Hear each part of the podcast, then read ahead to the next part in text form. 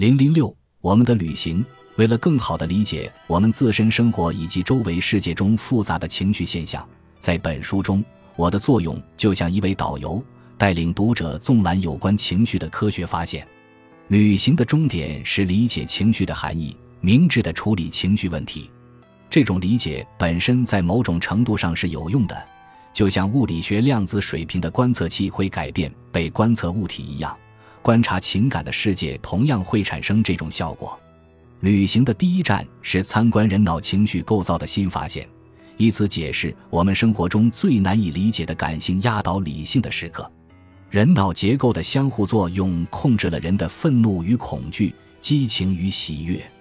理解了这些，我们就会知道情绪的习惯可以破坏我们最良好的意愿，同样也可以克制更有破坏性或者自我打击的情绪冲动。更重要的是，神经科学的研究发现，使我们认识到塑造下一代情绪习惯的关键时机。旅行的第二站，即本书的第二部分，关注的是天生的神经系统是如何对所谓的情绪智力产生作用的。比如，能够控制情绪冲动，理解他人内心最深处的感受，熟练地处理人际关系。这些罕见的本领，用亚里士多德的话来说，就是选择正确的对象。把握正确的程度，在正确的时间，出于正确的目的，通过正确的方式生气。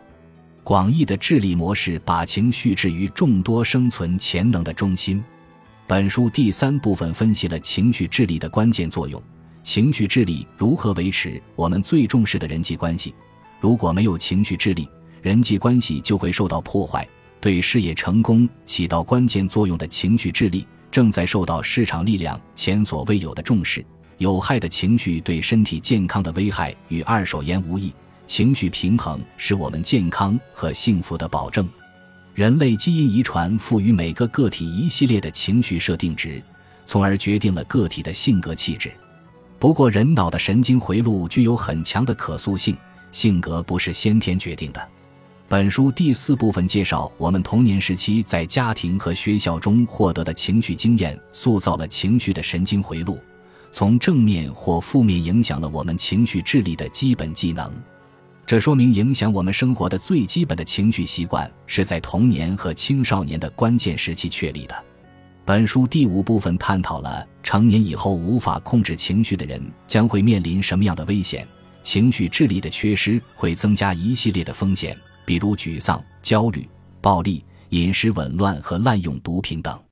同时，具有先见之明的学校会向儿童传授情绪与社交技能，确保他们的生活走向正轨。本书中最令人困扰的研究数据，也许是一项由父母和教师参与的大型调查。该调查表明，在全球范围内，当代儿童比上一代更容易遇到情绪困扰问题，他们更孤单和沮丧。更愤怒和任性，更紧张和容易焦虑，更冲动和具有攻击性。至于解决之道，我认为这取决于我们如何让年轻一代防患于未然。现在我们对儿童的情绪教育放任自流，这会导致更加灾难性的后果。其中一个解决办法是重新审视学校教育学生的方法，在教学中把头脑和心灵结合起来。我们旅程的终点是参观旨在教授儿童情绪智力基本技能的创新课程。人类的情绪竞争力包括自我意识、自我控制、同理心以及聆听、解决危机和合作的艺术等。可以预见，总有一天，这些重要的内容将会成为学校教育的必修课。亚里士多德在《伦理学》中对品德、性格和幸福人生进行了哲学思考。他提出的挑战是明智的处理我们的情感生活。我们的激情如果运用得当，将会充满智慧。激情可以指引我们的思想、价值观以及生存，但激情又很容易受到扭曲。